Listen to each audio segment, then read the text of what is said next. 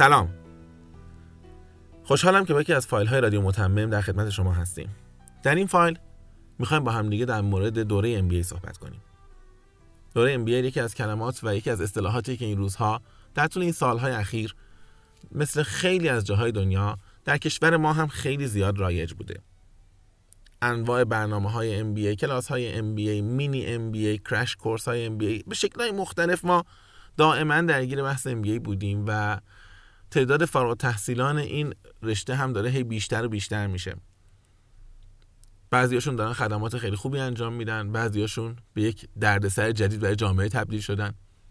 چون خیلی از ماها که دانشگاه میریم به حال طلبکاران اجتماعی میشیم. فکر می‌کنیم که دیگه حالا باید قدر ما رو بیشتر از قبل بدونن. ما خیلی الان می‌فهمیم خیلی تخصص داریم و همیشه رشته های دانشگاهی جدای از اینکه تخصص و متخصص پرورش میدن یه سری طلبکار هم پرورش میدن و شاید بعضی وقتا تعداد این طلبکارها بیشتر از تعداد متخصص ها باشه. ما با هم دیگه می‌خوایم راجع به دوره ام صحبت بکنیم. احتمالا یک فایل نخواهد بود و سعی می‌کنیم در فایل های مختلف و متعدد با هم دیگه راجعش حرف بزنیم. و قبل از هر چیز من لازم توضیح بدم که اساسا چرا ما سراغ این موضوع رفتیم.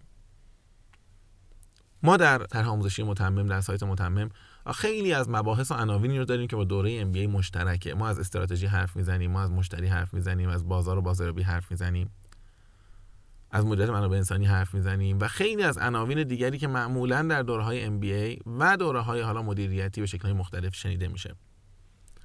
بنابراین شاید یک جایی لازم بود که ما بالاخره مشخص بکنیم که نگاهمون به این حوزه چیه و هدفمون از کنار هم قرار دادن این موضوعات چی بوده و می‌خوایم به کجا برسیم. یه خاطره می‌خوام بگم در همین اول بحث مطمئنم که شما که دارید الان به این صحبت ها گوش می‌دید به شکل دیگری این خاطره رو تجربه کردید. من سال 76 رفتم دانشگاه و مکانیک خوندم. دانشگاه شریف دانشگاه خوبی بود اساتید خوبی بودن دانشجوها زحمت کشته بودن ما خیلی هیجان زده بودیم که رفتیم دانشگاه. زمانی که شروع کردیم به درس خوندن همون سال اولی سری سوالات جالب به وجود اومد. یکی اینکه ما اصلا برای چی داریم در می‌خونیم؟ ما قرار چیکار کنیم؟ یه عده میشستن می‌گفتن که ما قرار طراح بشیم. کسی که طراحی جامدات می‌خونه قرار طراح بشه. ما می‌تونیم خودرو طراحی کنیم. ما می‌تونیم قطعات مختلف طراحی بکنیم. ما می‌تونیم کارخونه طراحی بکنیم. بعد یه ذره بقیه فکر کردن گفتن خب وقت تو کشور ما که انقدر طراحی رایج نیست پس ما چرا اومدیم دانشگاه؟ یه ده دیگه پیدا شدن گفتن نه طراحی که تنها کار رشته مکانیک نیست.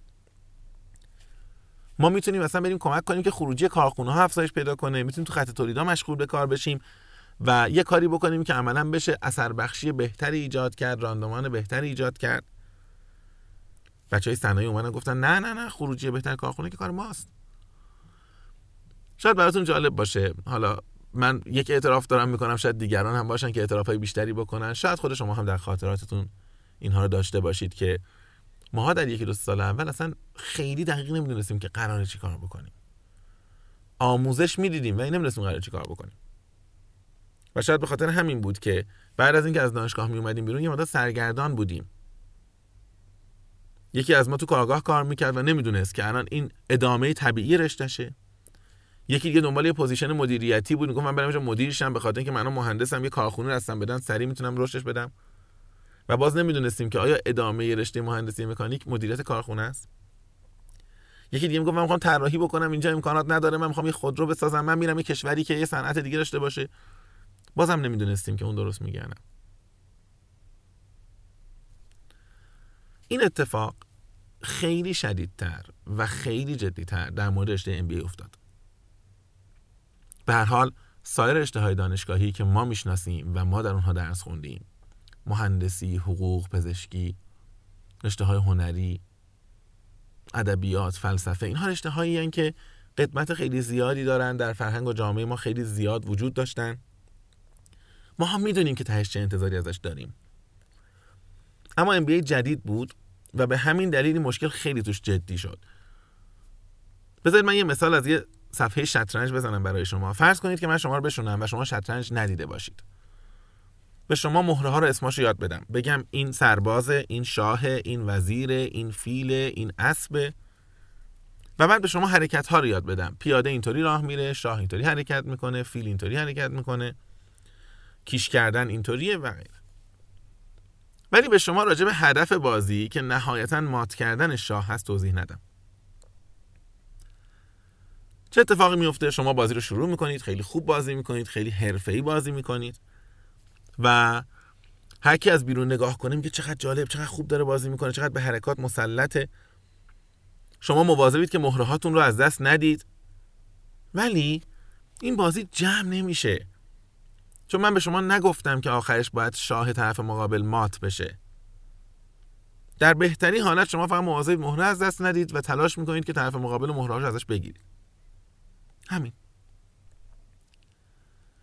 و بعد از یه مدتی که به نتیجه رسیدید که شما درست نمی‌تونید ته بازی رو جمع کنید میاد به من میگید که شکل کاملتری نداره دوره تکمیلی ما نداریم برای شطرنج و فکر کنید که من شما رو دوباره بیارم یه سری چیدمان ها و پوزیشن های جدید رو در شطرنج یادتون بدم و باز هم حرفی از هدف شطرنج نشه. در حوزه مدیریت به طور خاص من دارم ام بی ارز می‌کنم این اتفاق میفته این مهره برنده این مهره استراتژیه این مهره مارکتینگه این مهره تصمیم گیریه این مهره منابع انسانیه و بازی کردن با هر مهره هم ما یاد می‌گیریم. اما کمتر می‌پرسیم یا اصلا کمتر وقت میشه به ما بگن که قرار این بازی تهش به کجا برسه؟ به همین دلیل ما شروع می‌کنیم بازی می‌کنیم خیلی خوب بازی می‌کنیم. به همون اندازه ای که ما پای اون شطرنج میشینیم. و می‌بینیم طرف مقابل چقدر ای داره بازی می‌کنه و هرگز نمی‌فهمیم که این نمی‌دونه قرار بازی به کجا برسه. ما فارغ و تحصیلانی در رشته ام پیدا می‌کنیم که این از برند خیلی خوب صحبت می‌کنه از تبلیغات صحبت می‌کنه از استراتژی صحبت می‌کنه از تغییر صحبت می‌کنه. یه سری روزه های ثابت و بلده. تنها چیزی که در جهان ثابت هست تغییر است. یه سری جمله بلد راجع به استراتژی. شرکتی که استراتژی ندارد به هیچ جایی نمی‌رسد. همچنان که کشتی که بادبان دارد ولی مثلا هدف نداره. با هر بادی به هر سمتی میره. گوش میدیم می‌بینیم خیلی حرف عمیقه خیلی حرف عجیبه. بعد خروجی رو نگاه می‌کنیم می‌بینیم این آدم نه در زندگی شخصیش معلومه داره چی کار می‌کنه. نه در زندگی شغلیش معلومه داره چی کار می‌کنه. در سازمانی که وجود داره مشخصا معلوم نیست که نقش این آدم چیه. ممکنه اون وقت این وسط یه هوشمندتر باشن ببینه که این شطرنج به جایی نمی‌رسه. بگه من برم حداقل کنار دست یکی دیگه وایسم. پول بگیرم به اون بگم مهرها چی کار می‌کنه. میره وای میسه یکی دیگه بازی می‌کنه که ببین این پیاده است بذار توضیح بدم. این حرکتش اینطوریه اولین حرکتش اینطوریه تهش اینطوریه. اونم یه پولی به این میده و این خوشحال میاد میره. خیلی نمی‌تونید شما اون آدمی رو که داره پول می‌گیره و مشاوره شطرنج میده محکوم کنید. اون اتفاقی که از کسایی که فهمیده که این بازی رو نمی‌فهمه و داره سعی می‌کنه حداقل از این وسط پول در بیاره. یه پله جلوتر از بقیه است. من نمی‌خوام کل کسب و کار مشاور از زیر سوال ببرم. فقط نکتم اینه که آیا اگر من وارد این حوزه دارم میشم خودم اصلا می‌دونم که اصلا ته این بازی شطرنج کجاست. این مسئله واقعیتش اینه که نقدی نیست که فقط به این مطرح باشه. از اولم گفتم تو خیلی از آموزش ها اینطوری هست.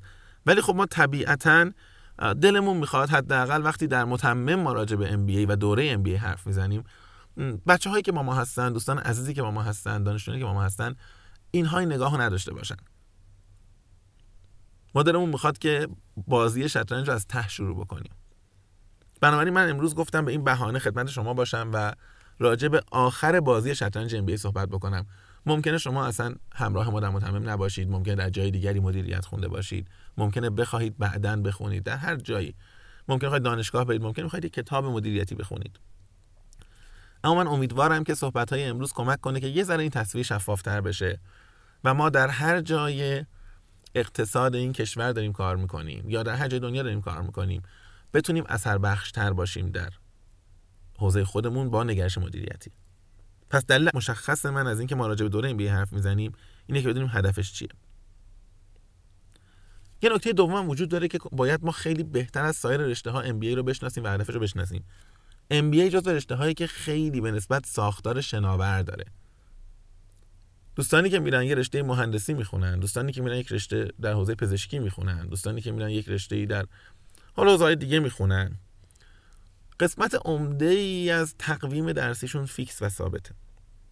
درس اختیاری هست گرایش هست ولی خیلی اینا مشخص و ثابته.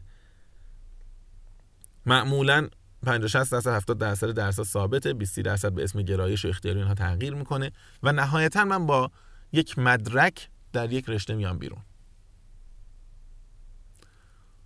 در MBA اتفاقی که افتاده که این ساختار بسیار شناوره. حتی درس های پایه خیلی وقتا فرق می‌کنن. از چند تا درس کلیدی مثل استراتژی و بازاریابی و منابع انسانی و اینجور چیزها که بگذریم حجم خیلی زیادی از درس های دوره MBA متغیره. شما وقتی از یک مرکز آموزشی به مرکز دیگه میرید از یک دانشگاه به دانشگاه دیگه میرید.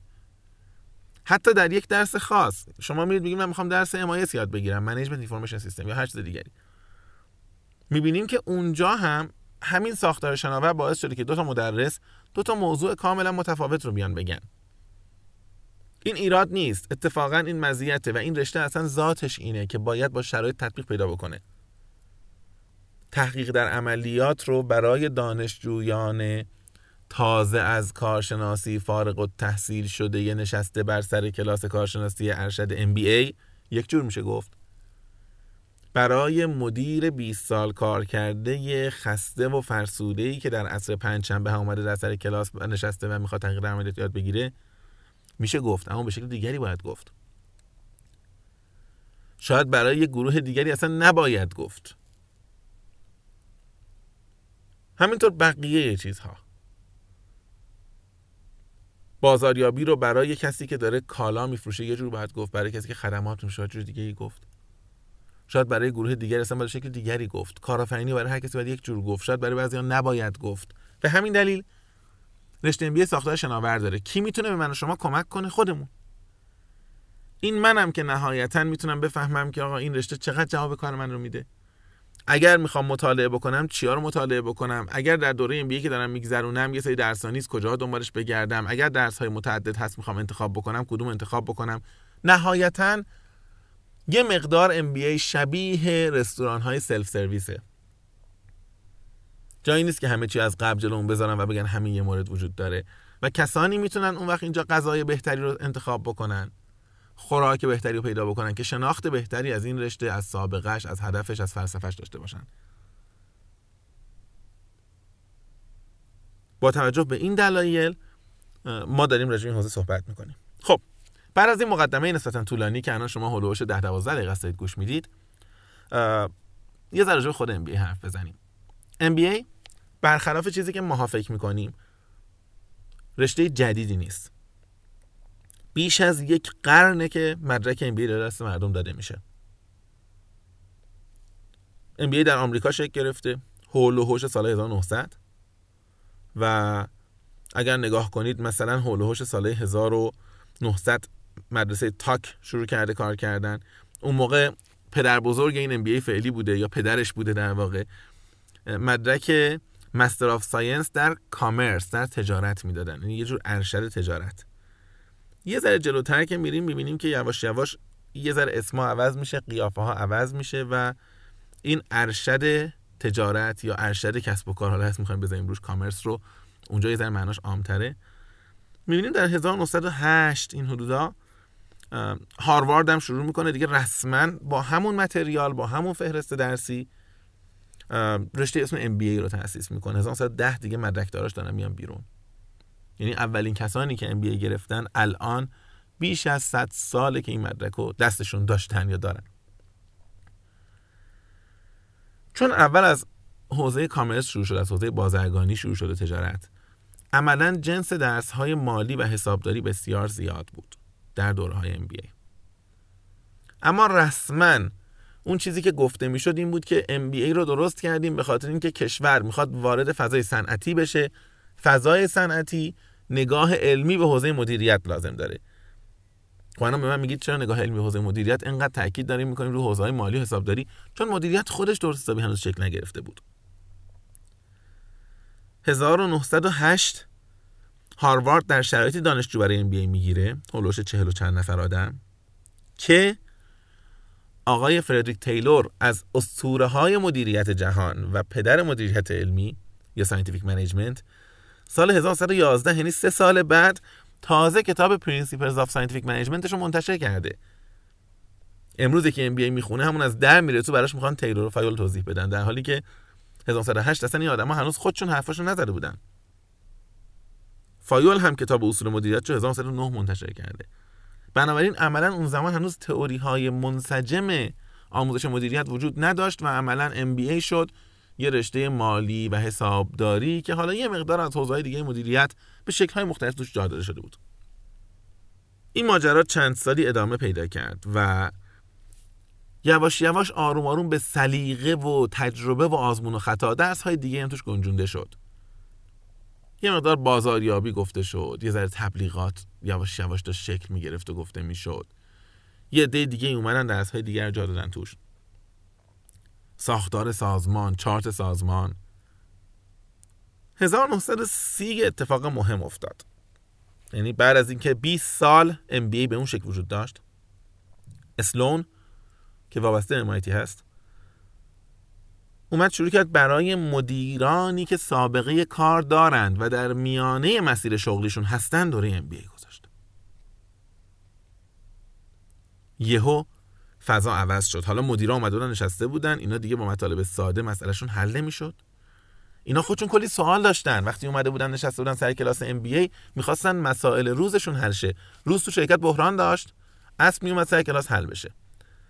اول هفته مشکل داشت. وسط هفته میومد از استادش بپرسه.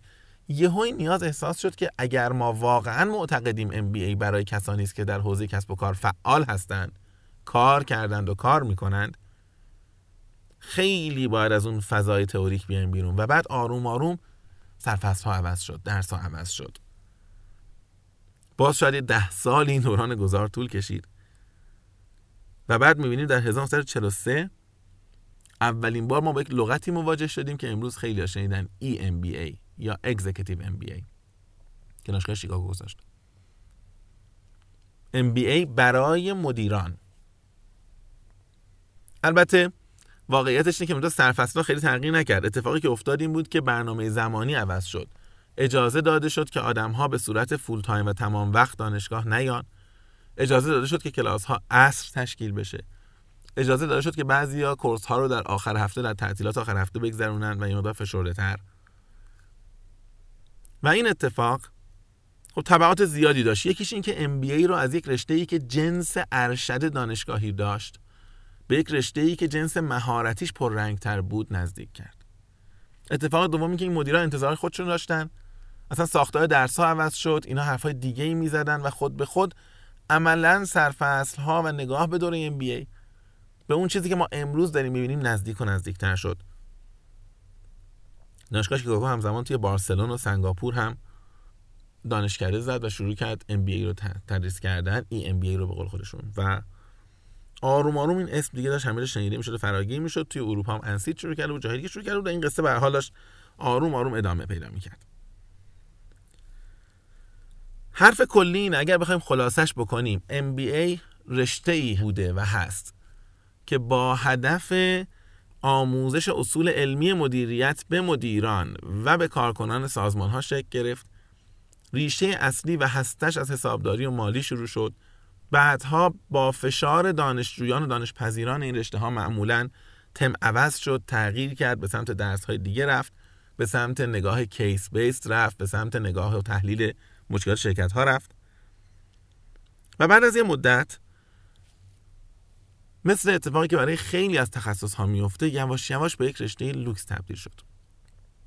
حالا من خودم فکر می‌کردم تجربه دارم ولی دوست داشتم مدرک ام داشته باشم که وقتی میرم یه صحبت می‌کنم بگم نه این فقط تجربه نیست پای علمی هم داره. از یه طرف جوانترها احساس می‌کردن که داشتن MBA یک ستاره اضافه بر شانه من تا در جنگ و نبرد با سایر کسانی که در بازار کار دنبال شغل میگردن یک لایه بالاتر از ما قرار بگیرم. پس عملا یه مقدار commercialize شد این رشته تجاری شد و رغبت و علاقه زیاد چون تقاضا براش زیاد بود. طبیعتا از اون ورم خب به عرضه فکر می‌شد. ما یهو تنوع گسترده دوره‌های آموزشی MBA رو در دنیا دیدیم. از شکل های full-time که دو سال درس خوندن داشت در واقع حدودش 600 ساعت آموزشی داشت 60 واحد حساب می‌شد. تا شکل های accelerated یا شتاب یافته که عملا بین ترما به جای اینکه مثلا یه مدت طولانی تعطیل باشه دو سه روز تعطیل می‌کردن. اگر می‌شد آخر هفته درس میذاشتن که بتونن زودتر دوره رو جمع کنن برای مدیرایی که زودتر می‌خواستن برن و دورشون تموم بکنن. بعد شکل های part-time رو دیدیم که اومدن MBA رو در دو سال سه سال چهار سال خورد خورد در واقع آموزش دادن تا مدیرا بدون اینکه از کارشون بیفتن بتونن یاد بگیرن. بعد شکل های MBA modular در دنیا اومد. ماژول ماژول. شما اصلا تو عرض 6 سال 7 سال می‌خواین MBA بگیری. امسال تو بذار بیشتر استراتژی یاد بگیر. امسال تو بذار بیشتر تفکر سیستمی یاد بگیر. حالا بیا یه مدت این ماژول رو بگذرون این ماژول دو هفته است. اون ماژول سه هفته است. این ماژول چهار ماهه. و بعد از این مدت طولانی آروم آروم یه دونه MBA از این وسط برات در میاد. EMBA رو دیدیم MBA های نمی‌دونم آنلاین رو دیدیم MBA های از راه دور رو دیدیم و دیگه انواع تنوع ها و اینجا باز بازی سختتر شد. برای کسی که می‌خواست وارد این فضاها بشه. ولی شاید براتون جالب باشه که در سال 2007 تا 2010 یه مقدار در جهان رونق البته برای ام افتاد به خاطر نقد های خیلی زیادی که در رکود اقتصادی از ام بی می‌شد. زمانی که دنیا وارد ریسشن شد و رکود اقتصادی دنیا رو در سال 2008 9 اینها گرفت یکی از انتقادهایی که خیلی جاها در رسانه ها دیده می‌شد این بود که پایه این بحران مالی بوده و نگاه زودگذر و نگاه فرصت طلبانه به کسب و کار. اینکه ما بلند مدت نگاه نکنیم با جابجایی صورتهای مالی با ایجاد اعتبار برای جایی که اعتبار ندارن با سندسازی برای پروژه هایی که اصلا قرار نیست به نتیجه برسن با نوشتن فیزیبیلیتی استادی و توجیه اقتصادی برای پروژه هایی که اصلا توجیه اقتصادی ندارن اینها بود که نهایتا انگار کمک کرده سری اتفاقهایی بیفته. قطعا یه همچین بحرانه هزاران ریشه دارن ولی این هم مورد توجه قرار گرفت که ما چقدر سند داریم در دنیا. سندهای اقتصادی و مدیریتی که ظاهرش درسته ولی غلطه.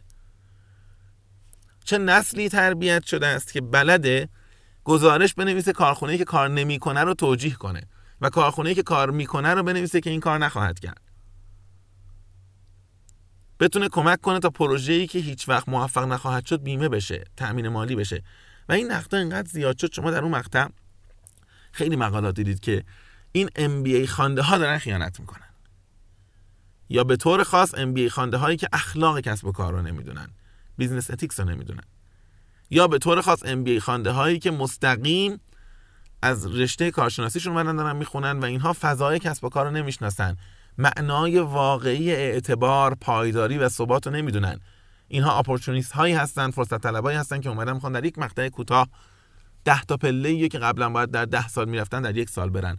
و این با سوء استفاده از دانش مدیریتی راحت تر میشه تا با استفاده از دانش مدیریتی. و بعد از اون یه مقدار سبک کورس ها سبک سرفصل ها عوض شد.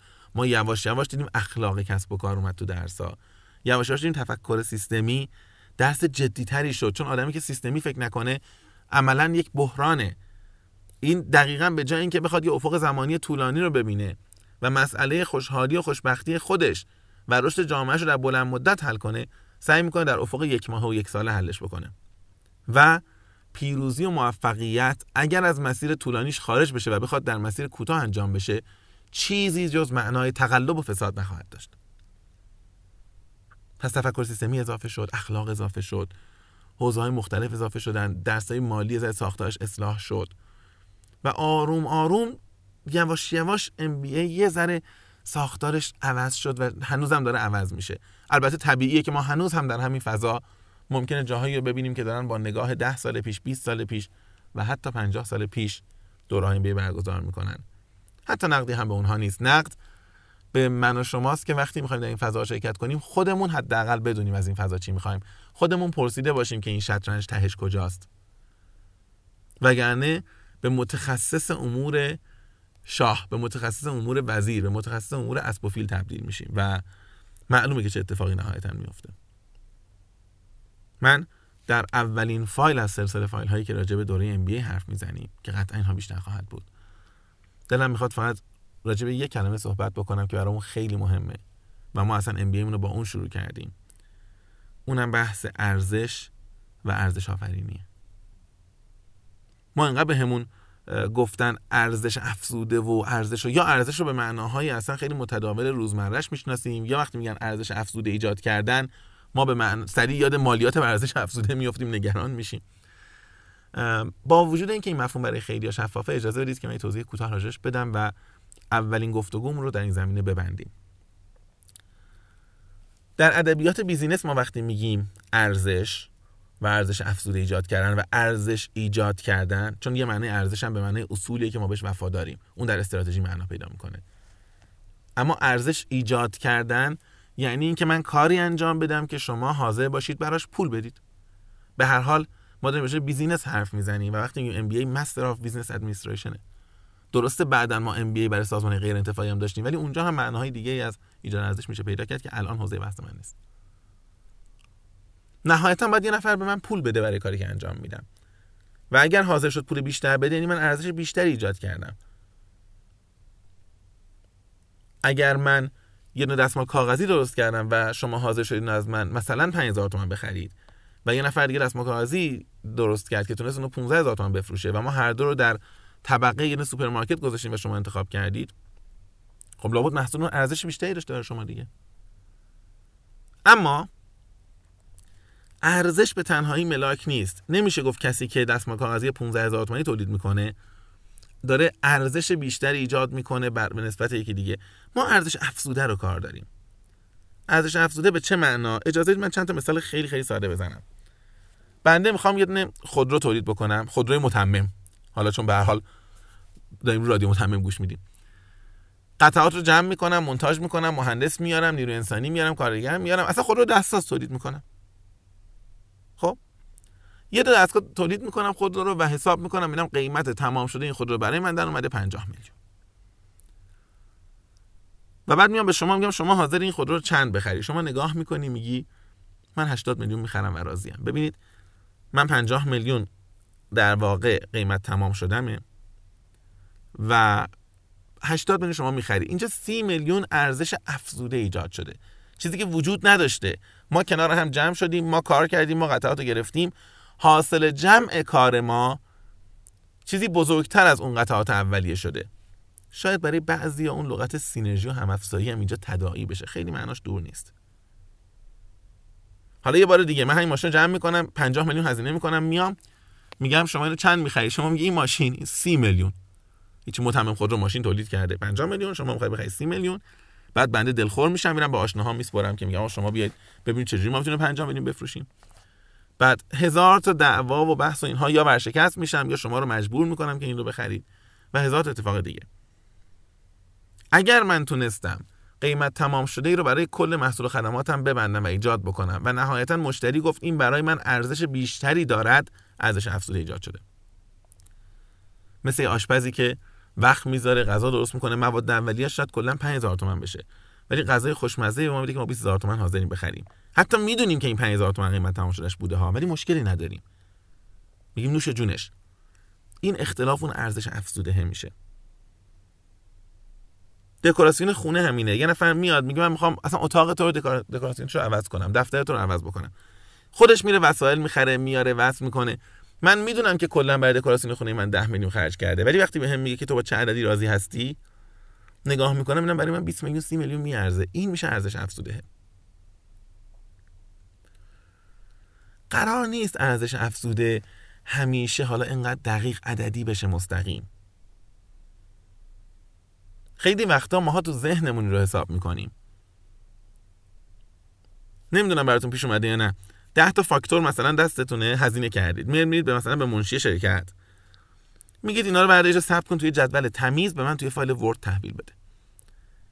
انقدر فونتا مزخرف و کثیفه. انقدر جدول آشغاله. انقدر عددا رو غلط قلوت برداشته نوشته. نهایتا به شما یه محصول جدید داده. یه گزارش داده در یک صفحه. شما نگاه می‌کنی می‌بینی من همون 10 تا 20 تا 30 تا فاکتور خودم و دستی نگه دارم به درم بیشتر می‌خوره. خب این در واقع ارزش افزوده که ایجاد نکرده. هیچ بخشی از ارزش از بین برده. چون این منشی حقوق گرفته. اونجا وایساده این کارو کرده. کاغذ حروم کرده. پرینتر حروم کرده. در مجموع ما یه آریال هزینه کردیم. اون آریال که سوخته وقتمون هم گرفته شده به جای قبلی برگشتیم. اما یه نفر دیگه منشی دیگه پشت همون میز نشسته بهش اینها رو میدیم. گزارش درست می‌کنه تمیز جدول بندی می‌کنه. عددا رو جمع می‌زنه. یه ذره طبقه بندی حالا حسابداری بلد نیستا. ولی مثلا تیتر می‌زنه که هزینه های حمل و نقل انقدر شده هزینه های خوراکی انقدر شده هزینه های خرید قطعات انقدر شده. ما رو نگاه می‌کنیم چقدر جالب. من یک ساعت پیش دست این آدم 10 تا 20 تا فاکتور دادم. بعد از یک ساعت از این آدم دارم یه ریپورت و گزارش یک صفحه‌ای می‌گیرم. خب این یک ساعت هزینه بینش شده. من یک ساعت هزینه اون آدمو دادم. یک ساعت وقت خودم رو در واقع به تأخیر افتاده کارم. کاغذ حروم شده جوهر و پرینتر. ولی الان یه چیزی دارم که یک ساعت پیش نبوده برام خیلی میارزه. این هم مفهوم ارزش افزوده به شکل غیر عددیشه اگر نخوام بگم که فلسفه واقعی ام اینه که ما باورمون که اینه حداقل می‌تونم بگم که ما در متمم و در دوره ام متمم خیلی به این ارزش افزوده نگاه می‌کنیم. ارزش افزوده یعنی اینکه من کاری بکنم تصمیم هایی بگیرم رفتاری انجام بدم ساختاری بچینم داشته ها و دانسته ها و منابعم رو جوری با هم دیگه ترکیب بکنم که خروجیش و جمعش بیشتر از این فرد فرد اینها باشه. ده تا قطعه رو به هم بچسبونم یه چیزی درست کنم بزرگتر از حاصل جمع این ده تا قطعه. چرا این بحث انقدر برای ما مهمه؟ به خاطر اینکه اگر محوریت ارزش افزوده باشه نگاه عوض میشه. اون وقت دیگه من اگر دارم مثلا بستنی میفروشم و ام بی ای می‌خونم فردا نمیام بگم که راستش من فکر می‌کنم اینجا دارم حروم میشم من باید برم کارآفرین شم خودم یه دونه رستوران بزنم خودم یه بستنی فروشی بزنم. اگر کارمند شرکتی هستم و دارم کار می‌کنم هدف یکم از ام ای خوندن نیست که بیام پدر همه رو در بیارم که من دیگه ای خوندم من باید مدیر بخش باشم باید سرپرست بخش باشم. حق منو خوردم من دیگه باید مهاجرت بکنم. برم یه جای دیگه به قول بنده خدای فرار مغزها کنم برم. این نگاهه نیست. طرف می‌فهمه که تو اگر ام بی خوندی اگر تونستی همین الان که اینجا کارگر این بستنی فروشی هستی. ارزش افزوده ایجاد بکنی. کاری بکنی که اون بستنی که مردم 2000 تومان می‌خرن حاضر باشن 3000 تومان بخرن. اصلا نرخت ثابته. کاری بکنی که به تیپ اضافه بدن. انعامی که در روز می‌گیری بیشتر بشه. تو نشون بده که در همین کاری که هستی می‌تونی ارزش افزوده ایجاد بکنی. وقتی اینو ثابت کردی هر کاری هم می‌خوای بکنی انجام بده. بنابراین هدف یک MBA هدف یک دوره های کسب و کار ایجاد ارزش افزوده است. به هر شکلش. به شکلی که آدما بگن این چیزی که قبلا اینجا بود با هم دیگه نمیارزید برنامه میارزه. و کسی که ارزش افزوده ایجاد کرد و یاد گرفت هر جا به هر شکل حالا آروم آروم می‌تونه بگرده بگه خب من کجا می‌تونم ارزش افزوده بیشتر ایجاد کنم؟ چون بالاخره درآمد من حقوق من یه جورایی ربط پیدا می‌کنه اون ارزش افزوده. اگر من بتونم برای شرکتی ماهی 50 میلیون سود ایجاد بکنم یا ماهی 500 میلیون ایجاد بکنم یا ماهی 5 میلیون ایجاد بکنم طبعا می‌تونم از اون ور ادعای بیشتری داشته باشم برای خودم و احتمالا اصلا بیشتر از اونم حمایت میشم. من پیشنهادم اینه الان که این صحبت رو گوش دادیم و این فایل داره تموم میشه یه بار به دور خودمون نگاه کنیم. یکی از تمرینای درس در واقع متمم هست دور ام ولی خب اینجا شاید زمان خوبی باشه. امروز به پولایی که داریم من میدیم نگاه بکنیم. هر خریدی که می‌کنیم از تاکسی که سوار میشیم از خوراکی که می‌خریم از رستورانی که میریم از کتابی که می‌خریم ببینیم کی در اطراف ما متخصص ایجاد ارزش افزوده بوده. کی تونسته چهار تا چیز هزار تومنی رو به هم وصل بکنه و به من چیزی رو بده که من ده هزار تومن با شوق و رقبت بخرم و داشت کنم؟ یا نه چهار تا چیز ده میلیونی به هم وصل کرده الان داره به من میده من حاضر نیستم 20 میلیون بالاش پول بدم؟ عادت کردن به این شکل از نگاه شاید کمک کنه که ما هم در مسیر خلق ارزش افزوده بیشتر و بهتر حرکت بکنیم. خسته نباشید.